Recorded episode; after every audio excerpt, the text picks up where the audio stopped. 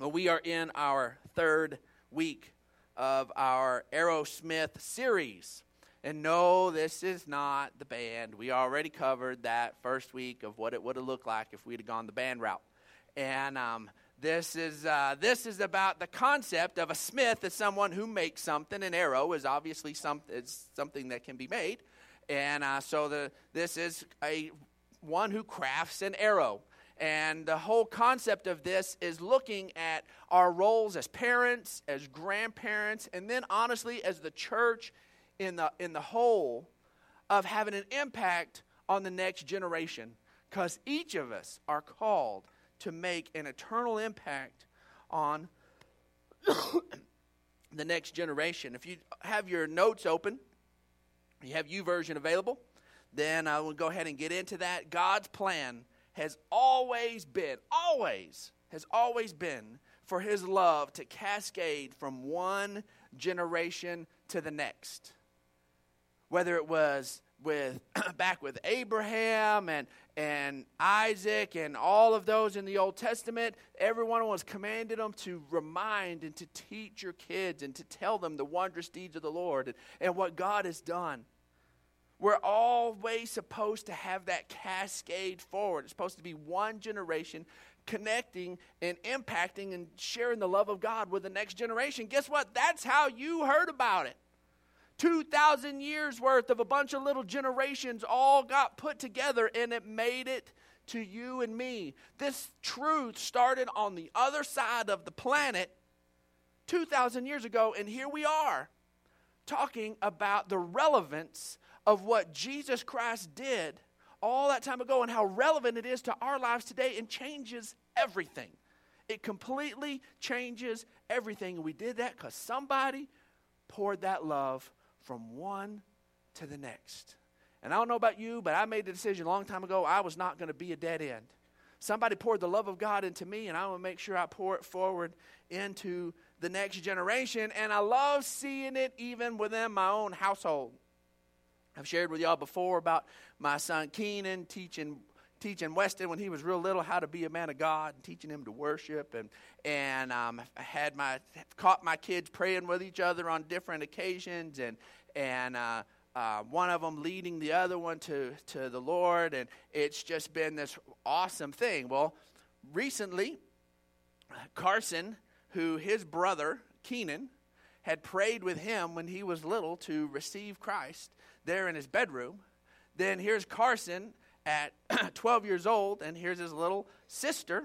Sorry, he's not 12. That's he's 11. I'm getting ahead of myself. At 11 years old, with his little two-year-old sister. And so he is. We're all in our bedroom getting ready. It's normal Clark hubbub stuff happening, and I overhear Carson with Colin and trying to teach her that God is her father. So, pretty big concept for a two year old. Well, she bowed up against it. He's like, Daddy is my father. And he's like, ah, and he's trying to explain our connection with Father God and with Jesus and all of these different things. And finally, I'm just about going over there to, to, to step in and say, Carson, this is, this is a little bit heavy concept for a two year old, okay? I, I'm excited. He wants to pour into the next generation. He's going to pour into his little sister. And man, and she finally, Colin just bows up and she looks at him. She says, Daddy is my Jesus. And I was like, Well, yeah, no. How do we roll with this? Because the truth is, is that we are called to be the hands and feet of Jesus in every uh, avenue. And that so many times our, our lives are impacted in how we deal with our Heavenly Father. My gosh, it's tainted by how we dealt with our earthly father. And there was just this immediate reminder of my gosh, the first Jesus my little girl can come in contact can be manifested through me. What a privilege. What an awesome opportunity. That is you and I as the body of Christ. We get to do that. How wonderful is it over in our nursery right now that somebody has the opportunity to be with our little ones, and that may be the time when that scripture clicks in their mind. And all of a sudden, an awareness that there's, that there's a God, that, that they're loved and they're cared for. Or next door in that theater, theater 7, that they're being taught these concepts. What an awesome opportunity to do that for us to pour into our own children. Let's look at 1 Corinthians 4.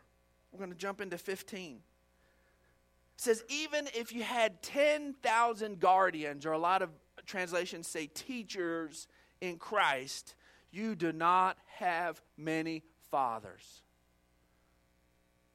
It's not simply being a, an instructor. God's not just trying to get us to all be a bunch of instructors and a bunch of teachers there's this different level of love and commitment when we're willing to step in and allow the father heart of God to be expressed in someone's life. Is there instruction part of that? Absolutely. But it's not just this distant deal of here's what's expected, you better do it. No, it's this I'm, I'm invested, I'm a part of this. That's why it says, You do not have many fathers, for in Christ Jesus I became your father through the gospel. Paul was an unmarried man, never married. But yet, because of his embrace of the role of father, then he references T- Timothy as his son. He re- references Titus as his son. He references all these different people as his son in the faith. Do we have to have biological children to be to pour in and be fathers? No. Should we do that for our biological children? Absolutely. But it shouldn't end there. We're called as a church to express the Father heart of God. Therefore, he makes this incredible statement, which brings Colin's sweet little comment and punches me right between the eyes. And Paul dares to say, Therefore, I urge you to imitate me oh gosh, Paul, you are so bold. I would say, man, y'all need to imitate Jesus. Here, let's hold up the picture of who Jesus is. And Paul says, I am working to follow Christ the best of my can. And so go ahead and imitate me. Guess what? You know how our kids are going to imitate? They're going to imitate us anyways. You know who Colin is going to do things like? Me and her mother.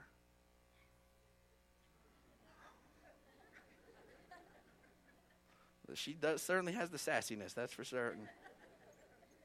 For this reason, I sent to you Timothy, my son, whom I love, who is faithful in the Lord. He will remind you of my way of life in Christ Jesus, which agrees with what I teach everywhere in every church.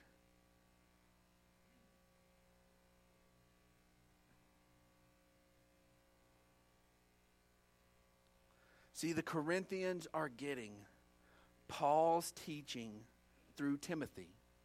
So here Paul has taught Timothy, and now it's going to cascade down from Timothy into this Corinthian church.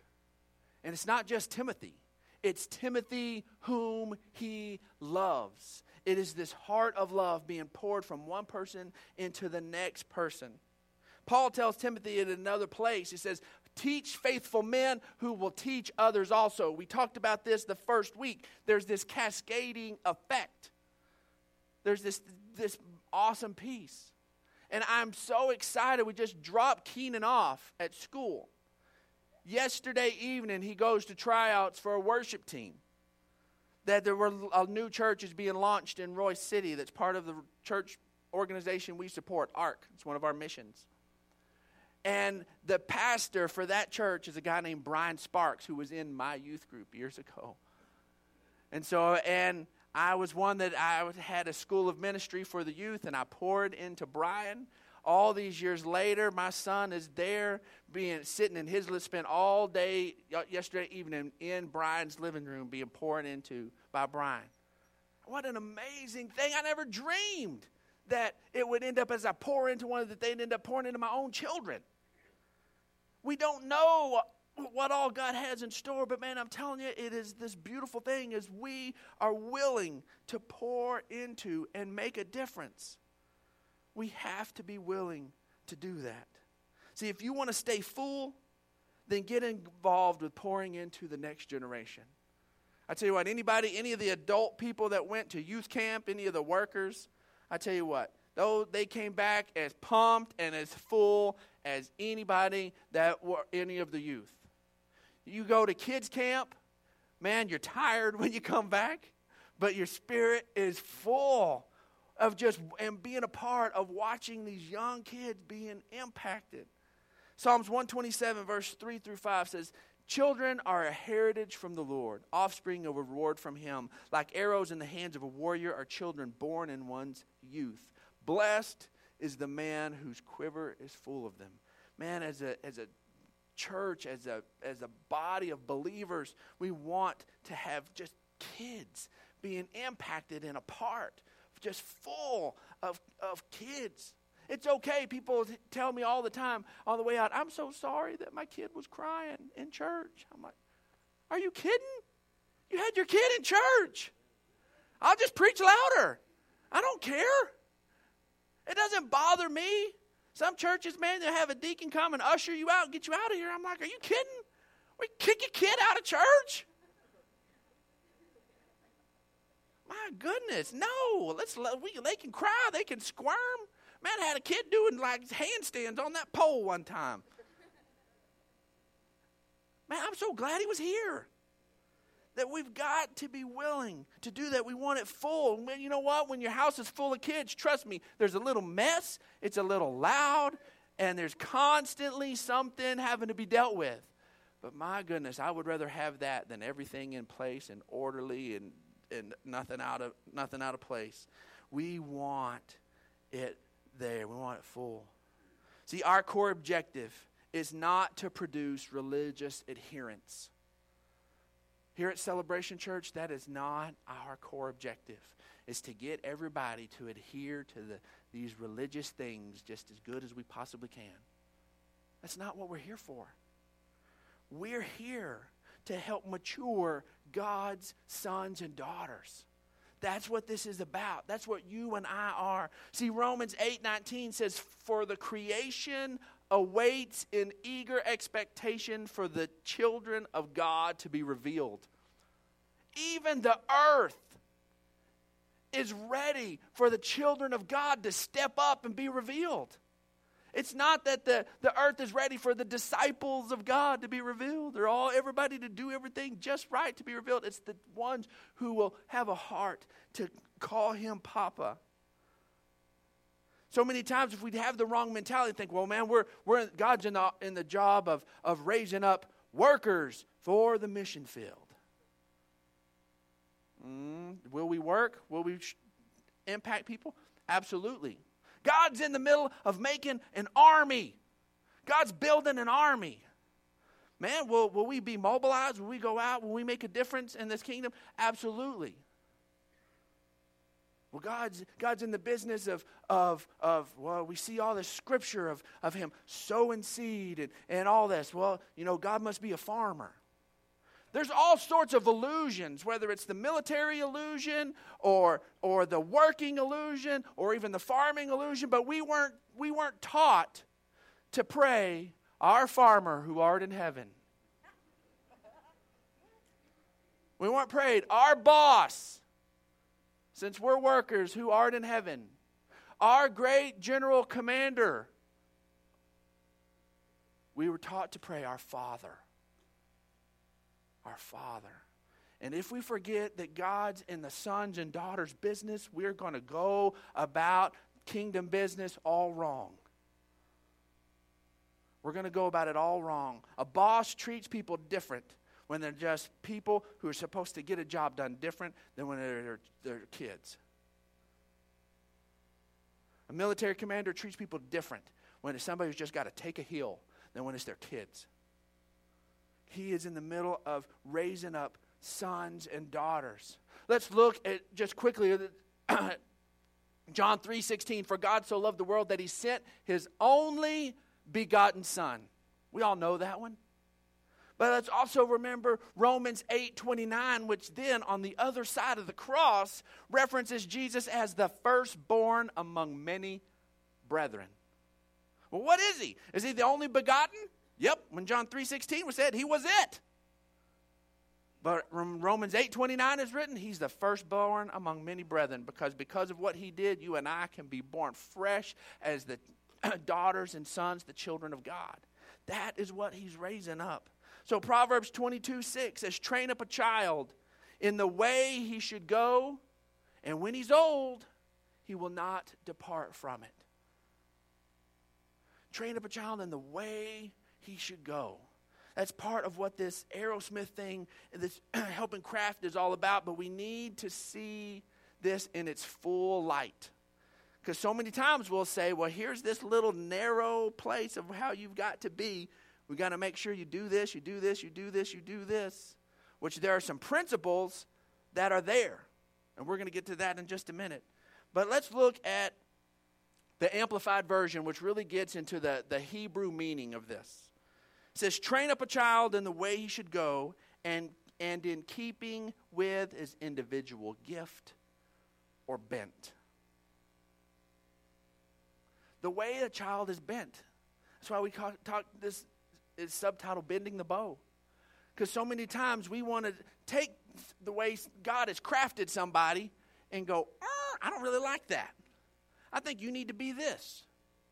Man, I had a wonderful conversation with a guy who pastors a great church in Augusta, Georgia, while we were traveling back in 08. I had all of us in our motorhome, and I'm interviewing pastors. And, anyways, this thing with kids comes up and um, he had quite a few kids, and I, at that point we had five, and um, so we are uh, talking about it, and and um, he's like, "Well, so your kid's going to be ministers?" And I'm like, "Well, I, you know, I don't know. Um, you know, I, I don't force them into." It. He's like, "You need to be teaching them to be ministers." I was like, "Now wait a second. I, I, I want them to do what God's called them to do." But I believe that there are people who are called and anointed on so many walks of life, and we're all called to be ministers, whether it's our vocation or not. And so we had a nice little friendly disagreement on this. Well, my oldest son's off at Bible school, and he's excited about that. My other, most of my other kids have a bent towards ministry, and I'm excited about that. But I never one time said, you know what? I want you to be a pastor when you grow up. I want you to be this. I'm like, man, I want you to love God. I want you to love people. I want you to serve Him, and you're going to make a difference in, in, your, in your generation, in your life, and however God has wired you for that. If that's slamming two by fours together and building something for the kingdom or whatever it is, then, man, I want you to step into that because of the way that they are bent. See, God has a unique plan for each life. We each have individual skills and passions. Each of us. That's why we're all different. You know, there are core things that are all the same. And I love it. We go, well, there's, you know, we, every snowflake is different. Isn't that awesome? Even every grain of sand is a little different. And you're like, well, man, was this just God do everything absolutely different? He can't cookie cutter anything? Sure, he can cookie cutter things. All the oxygen molecules we bring, they're all identical. You can't tell them suckers apart. They're identical. There's tons of things, the core things that there are, boom, they're just the same. But then he begins to take these core building blocks and build individuals out of them. Why? Because we have an individual assignment. We have this different call on our lives. And we can't say, well, if you're going to be this, then you have to do everything exactly like this. Will it violate the core principles of the word? Never. But you have freedom to be who God created you to be? Absolutely. Jeremiah 29 11. For I know the plans I have for you, declares the Lord plans to prosper you and not to harm you, plans to give you a hope and a future. God's plans are good, God's plans are empowering. God's plans produce this thing where there are grown results, where things are better on the back end than they were on the front end. That's ex- what prosper means. If anything prospers, it's better at the end than it was at the beginning. If your money prospers, you got more of it at the end. If your love prospers, you got more of it at the end. Any of that, it, it gets better. He's got a plan to make life better at the end as you move forward. See, Matthew 25, verse 14 says, Again, it will be like a man going on a journey who called his servants and entrusted his wealth to them. To the one, he gave five bags of gold. Okay? To another, he gave two bags of gold. God, what's this? I thought you were kind of cool and fair and stuff. You give this one guy five bags, and all of a sudden you give this other guy two bags. And to another, one bag, each according to his ability. And then he went on a journey and let him, let him take care of business. Empowered him, he trusted him, gave him some authority. But each one based on their ability all of our overall sense of fairness, like, well, man, this is out of whack. We'd step in and go, okay, well, we need to divide this gold up, kind of make it even here. Something kind of went off kilter. No, that's the way it's supposed to be. And then we go through, and sure enough, who's the one that blows it? The one with five bags? Nope. The one with two bags? Nope. The one with one bag. He's the one that blows it in the story. We're each there, and man, just what we can't do is fall into this concept of being comparison and getting prideful. Well, I'm a five bag guy. Man, one day maybe you two baggers will be some five baggers. That's comparison, that's haughtiness, that's pride, that's moronic. We can't do that. See, Ephesians 4, verse 11 says, So Christ himself gave the apostles, that's some. The prophets, the evangelists, the pastors, and the teachers to equip his people for the works of service so that the body of Christ may be built up until we all reach maturity in the faith and knowledge of the Son of God and become mature, attaining to the whole measure of what? The fullness of Christ. We're all still growing in this process. And there are some who are gifted in this way and others that are gifted in this way to equip all of us to have our unique influence on the body of Christ so that we all grow up. And who's growing up? The apostles are growing up. The prophets are growing up. The pastors are growing up. All of us are growing up. We're all benefiting from this. Everybody is. And we're all wired a little different. I know that my wife and I, we're both wired very different on some things. We talk about that we're the same weird on a number of things, that we go together because we're the same weird. And so, but on other things, we're different. And like she was talking about earlier, that she notices, you know, and she was like telling Randy, you need to find two seats over here and you need to do this. She notices stuff. We were at Cracker Barrel yesterday one of the ladies comes running out, one of the waitresses comes running out of Cracker Barrel and has somebody's bag. And it's like, oh, I think they left. And my wife is standing right beside me. She goes, no, they're over there in the corner. That's creepy, woman. Why did you know that bag went with those people? That's weird. But she just notices stuff, and she's kind of hungry. She's like, I just, I, I noticed too many things. And so, but will she'll get mad at me on different things because I don't notice certain things. And she's like, I just don't get how you don't see it. I'm like, I don't get how you take it all in. I would just be stuck. If my brain was taking all that in, I would be able to move. It'd just be on information overload. Take it away, take it away. And she just moves through life and all this stuff. And I guarantee you, man, if it was just me, those people would have left without their bag because that lady didn't see them. But here comes Cutie. Oh, they're over there. Sure enough, oh, thank you for the bag. We forgot it. But we've had multiple little arguments about stuff because she's like, I just don't get how you don't understand this or get it or see it. And I'm like, I just don't get how you do. So uh, I'm so thankful that that's your job. So now in our household, you, you kind of run that, you run point on that. So when she notices something, I run with it. She's like, I really think we need to handle this. All right. You're better noticer on that kind of stuff than me. So we're gifted. It balances us out. I made it up. Thank you.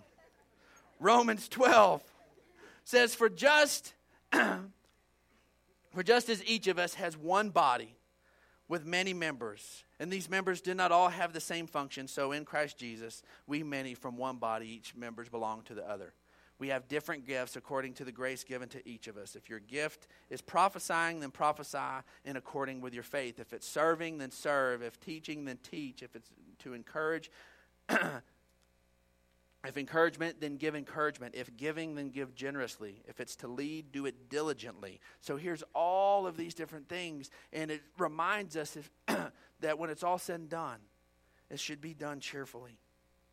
See, it's not enough that we give our children permission to truly live in Christ, but we also must not saddle them with our preferences, but in yes, uh, that was my mistake. My notes say encourage as well. I'm making up all sorts of words today this week, and encourage them to live the life God created them to live. See, the truth is, is preferences are just that. They're preferences. Obviously, here at our church, we're casual. Does that mean that that's the right way to do church? No. It just means that there are some people who don't, their life, they don't keep fancy clothes in their closet. They just have one kind of clothes, the clothes they wear. So, guess what? We do church where whatever's in your closet, put it on and come on. And that's just the way we do. To an extent, that's common, common decency.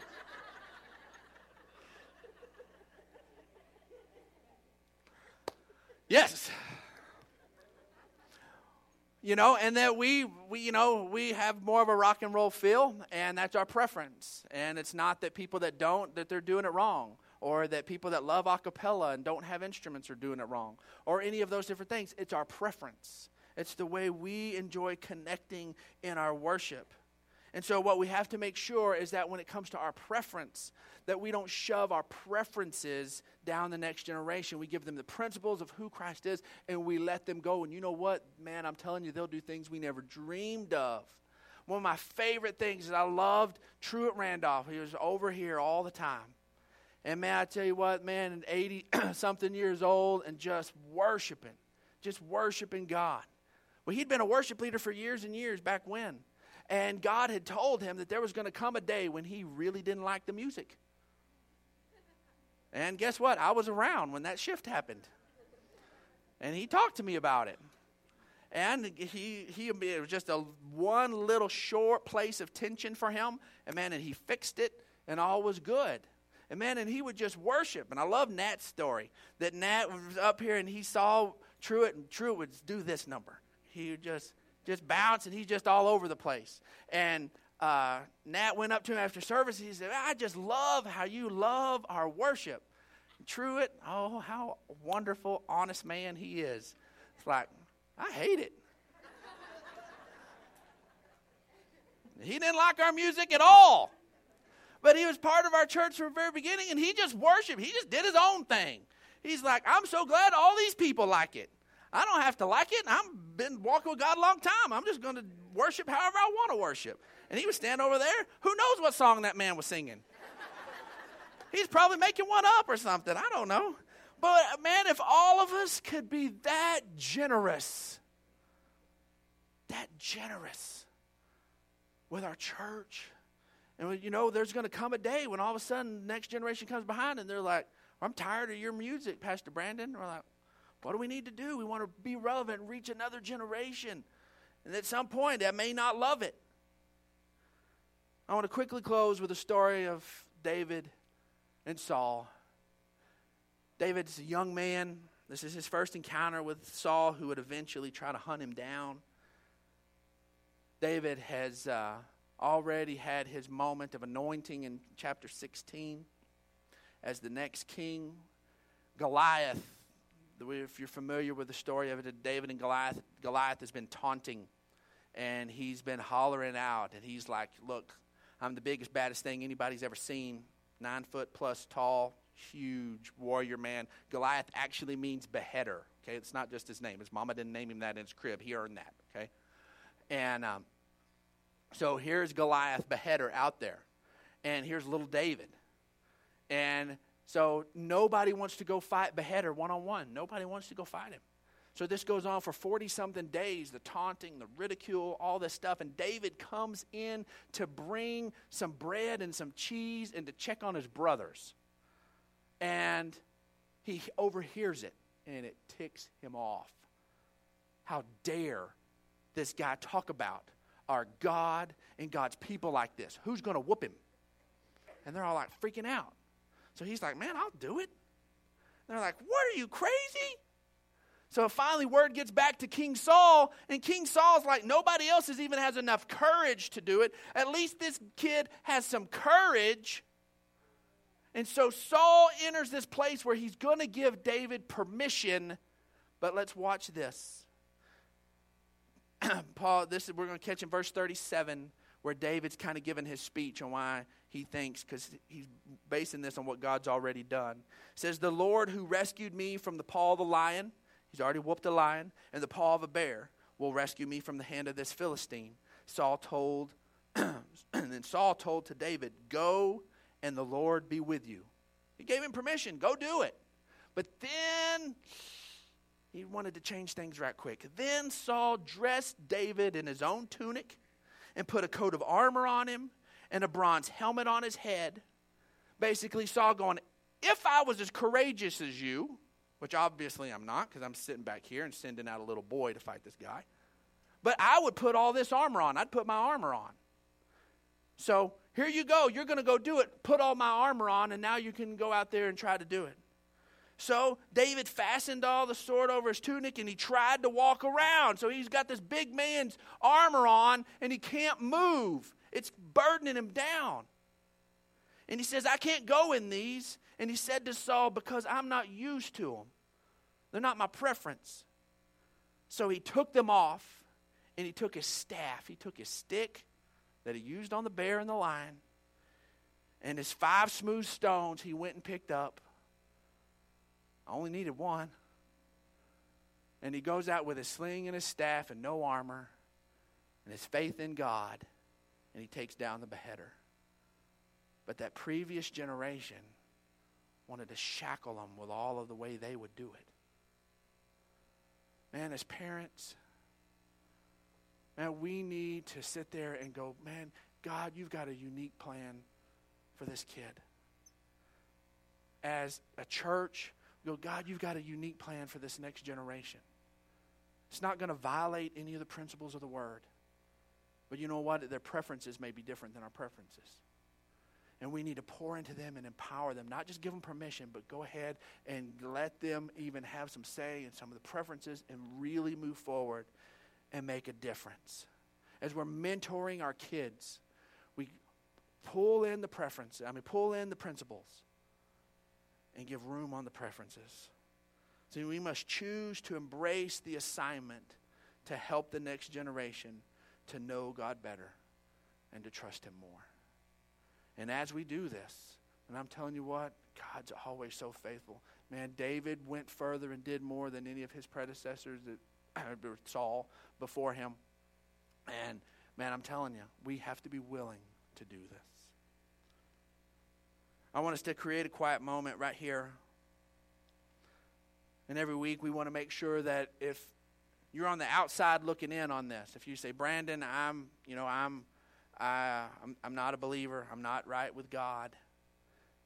I don't know if, if I'm heaven ready, then we can fix that right now. Because what Jesus did was enough. His death is our death, His life is our life. And the Bible says if we'll uh, confess with our mouths, believe in our heart, then we will be saved. So I want us to just create a quiet moment right here. And if that's you, I want you to just slip your hand up. You say, Brandon, I want to, I believe that, and I want that.